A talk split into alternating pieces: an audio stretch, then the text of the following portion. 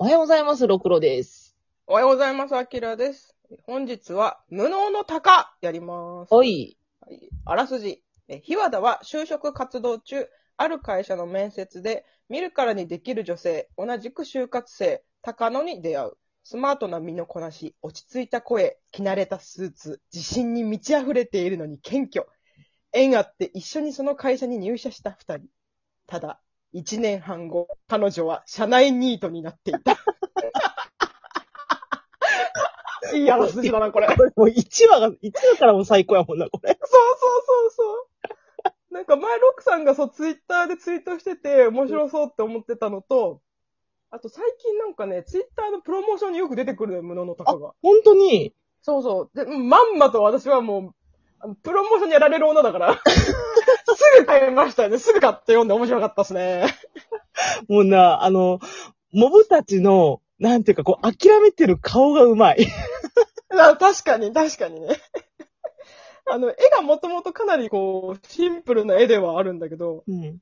なんかそ、見るからにできる女、仕事できますみたいな感じの高野が、何にもできない、できる最低限の仕事がホチキス止めっていうことなんだけど、で、なんか上司もさ、責めるわけでもなくて、うん、そうこっちキス止めはうまいな。って言ってる。いあの、何回もその、エクセルのその、用紙なんかプリントするのに、あの印刷プリントだからなとかって何度もその都度教えてくれるんだけど、うんその、エクセルのファイル全部印刷しちゃって、すいません、なんかこんなんなりましたけど、みたいな時に、いや、俺がいけないんだ。俺が高野にちゃんと伝え、教えなかったからいけないんだ、みたいなこと言った時に、なぜか自分が悪いみたいになってる。そうそうそうそれでた、大した高野も、そんなに気を落とさないでくださいっていう、高野が言うことじゃねえわって。なんだ私もう元気が出るもんな、この高野。わかるわかる。高野のハートが強すぎてね、なんか元気出てくる、本当に。高野、グラフ作成の練習できたかとか言ったら、申し訳にくいのですが、絶望的状況ですって、パターンって閉じてる本が猿でもわかるエクセル入門ってやつやから。でも、難しいことを考えると頭が痛くなるんですっていうそう。ところからさ、すすげえドヤ顔で言うからな。そうそうそうそう、なんか、なんか、このコンプライアンスはとかいう感じの難しいこと言ってるかのように、頭が痛くなるんですっていうのを。わからないところを解決すれば、難しくなくなるとお思いでしょっての時の、あの、モブたちの顔、うん、みたいな。でもダメです。何がわからないのかがわからないっていう結論ね。でも、この何がわからないのかわからないって結構社会人あるあるじゃない？わかる。私これすごいわかるもん。うん。なんかよくさ、先輩とかにさ、わからないことあったら質問しろよとか言われるんだけど、うん。いや、わからないことがわからないから質問ができないっていう。そうそうそう。だからそれを知らないでさ、ミスしてさ、なんだよ、わかんないこと聞けって言っただろうとか言われるんだけど、いや、そもそもそれがわからないってそうなんでいう。すけど、みたいな。そうそうそう。っていうところもあって、なんか、高野面白い。で、この相方のひ、ひわだくんっていう子がさ、うんあのめちゃくちゃ仕事はできるんだけど、とにかくコミュニケーションが苦手で、すぐお腹が痛くなっちゃう子なんだけど、うん。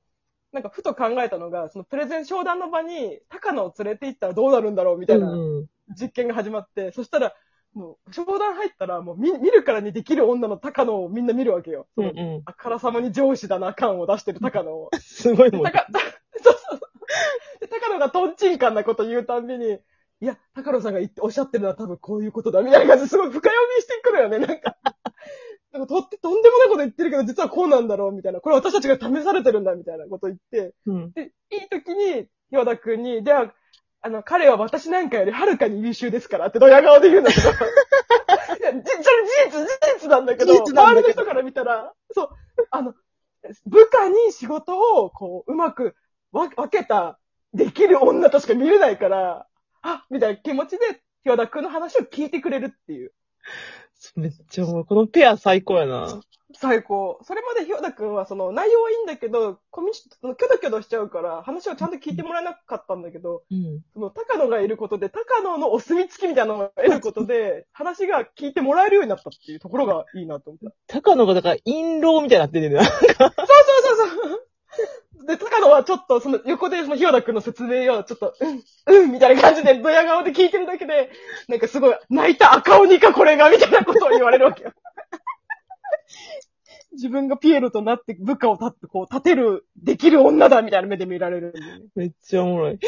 でも、そうそう、なんか、だから、いざとなったら首かみたいなこと言われてんねんけどさ、それ高野聞いとって、その日和田くんが今の話聞いてた？って言って、うんって言って、気になんねえの？って言ったら、私はこの会社を必要としてるから、会社に必要とされてるかは考えないようにしてる。マジメンタル強いな。なんでこんなにメンタル強いのかなと思って。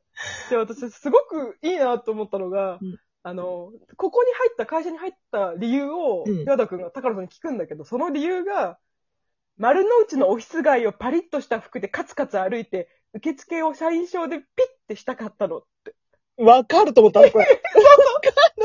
これね、すごいなと思ったのよ、これ。うんなんか高野にそういう憧れがあることもちょっと感動したし、うん。け究極のところ結構これの理由なとこあるなと思った。結構これ多いんじゃないかと思うしな。あるあるある。だってあの学校に入りたいとかもあの制服着たいとかさ、うんうあの仕事バイト先に着たいってのもあの制服可愛いから着たいとか結構そういうのあるじゃん。うん。で意外とこんなもんだよね、最初の動機ってっていう。こんなもん。で、しかも、あの高野がそれを言ったときに、あの、ちょっと、頬をあからめてるのが面白いね。そうそうそう。えみたいな感じで。そうでも最後に、あと筆記試験がないところって言うんだけど。でも、就活ってさ、今日、究極こうじゃん。なんか、究極いかに自分がさ、そうで、できるやつかを見せかけるっていうことと、うんうんまあ、はったりの世界じゃん、面接って。うん、もう嘘ばっかり。そうそうそうそう。あの、なんだっけ、こう、面接がめっちゃ得意な人って結構いるじゃん。うん。あの、口が達者な人とか。私結構そのタイプなんだけど。うちもそのタイプやね。嘘ばっ仕。事ができるかできないかは置いといて、うんはったりうまいから。そ そうそれはさ、なんか、筆記試験がないところってところちゃんと探して、高野なりに探して、自分が受かりそうなところをちゃんと見つけてることもすごいなと思った。う。で、なんかそのドラマで見て、その、なんか、オフィスに憧れたみたいな言ってるのもなんかわかると思った。うんうん、わかるわかる。だって高野なりに、こうやっぱ憧れがあるってことだもんね、あの高野に。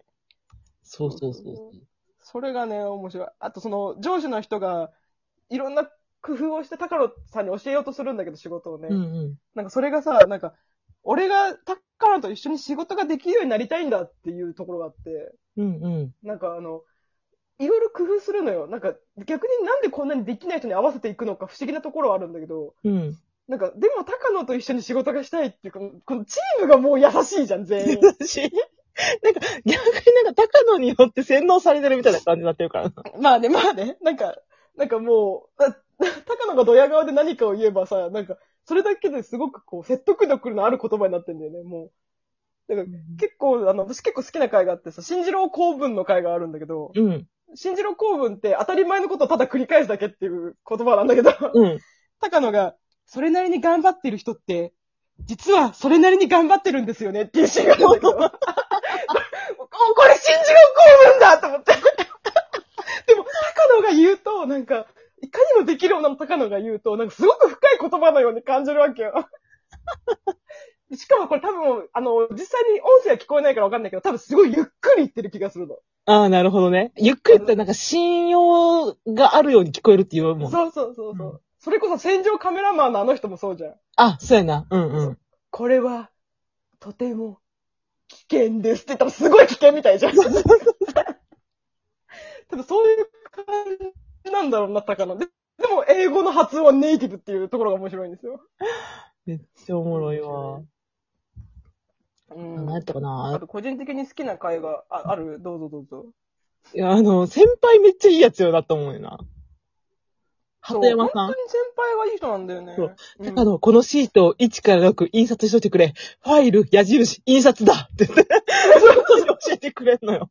はい。しかも毎回ね、毎回。なのに、前、高野、やっと分かってくれたかって言ってるのに、うんミスプリしてるっていうね。そうそうそうそう。なかなか前衛的なデザインですね。っていう。そう、高野否定しないんだよね、人をね。それも好きだな、個人的には。多いわ。あとなんかね、あのー東武ワールドスクエアに行く会があるんだけど、うん。あのーなんだっけ、テレビ電話でね、会話するんだけど、うんあのーえっ、と、なんだっけ、日和田くんが、そのテレビ電話で通話するときに、あの、高野についてたら間違えて東武ワールドスクエアに行っちゃって、うん。で、そこでて通話するんだけど、うん相手の商談相手が、うんその海外に進出することをためらってる会社さんだったのね。うんうん。そしたら、その背景に、あの、ローマのコロッセオとか、うん。エジプトのピラミッドとかを背景に、うんあ。の、坂野が、なんか、でも、意外と近くて歩き回れるもんですよね、このワールドっていうのよ。え 高野的には東部ワールドスクエアなんだけど、うんその商談相手はもうエジプトにいると思ってるから、うん。みたいな、ローマとエジプトをその海を隔てたの距離みたいな、なんか、その距離で近いと言っちゃえるこの人のワールドワイドさみたいな。すごいね。全部いい方に取ってくれんのよ、なんか。あ、そう。確かに広いですけど、十分歩き回れる距離ですよ、このワールドは。って、そう、ドヤ顔で言うのそれぐらいの簡単に仕事ができる距離やと思われ思われるんやろうな、多分。そうそうそうそうそうそう。すっごいそれが面白くてさ、で、たまたまその東部ワールドスクエアに来てた、その外国の方、日本語が喋る外国の方に、うん。あの、その、試供品をね、食べてもらって美味しいみたいなこと、これめっちゃうまいやんってめっちゃ日本語で言うんだけど、しかも関西の方で。で、それをその通話相手聞こえないから、今の方、げ方は何て言ってたんですか？って言ったら、めっちゃうまいやんって言ってました。って言ったら、現地のイタリア人ですら、賞賛してもらえるなんて、私たちは海外進出していいんだみたいな、なんか勇気をもらっちゃって。なんか、ッシュのコントを延々と見てる気分。あほんまや、アンザッシュっぽいな。そうそうそうそう。それをが面白いんだよね。とっても。そうや、すごいしっくりきた、今、それ。読んでる時からこれアンジャッシュだなぁと思った。ずっと。だからこれ作家さんが本当にすごいと思うわ。めんどくさいもん、これ。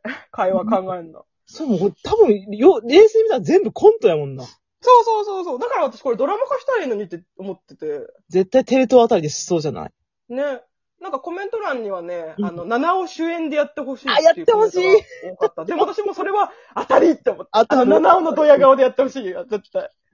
見たいわ。みたい。これ多分なるんじゃないかなと思うんだけど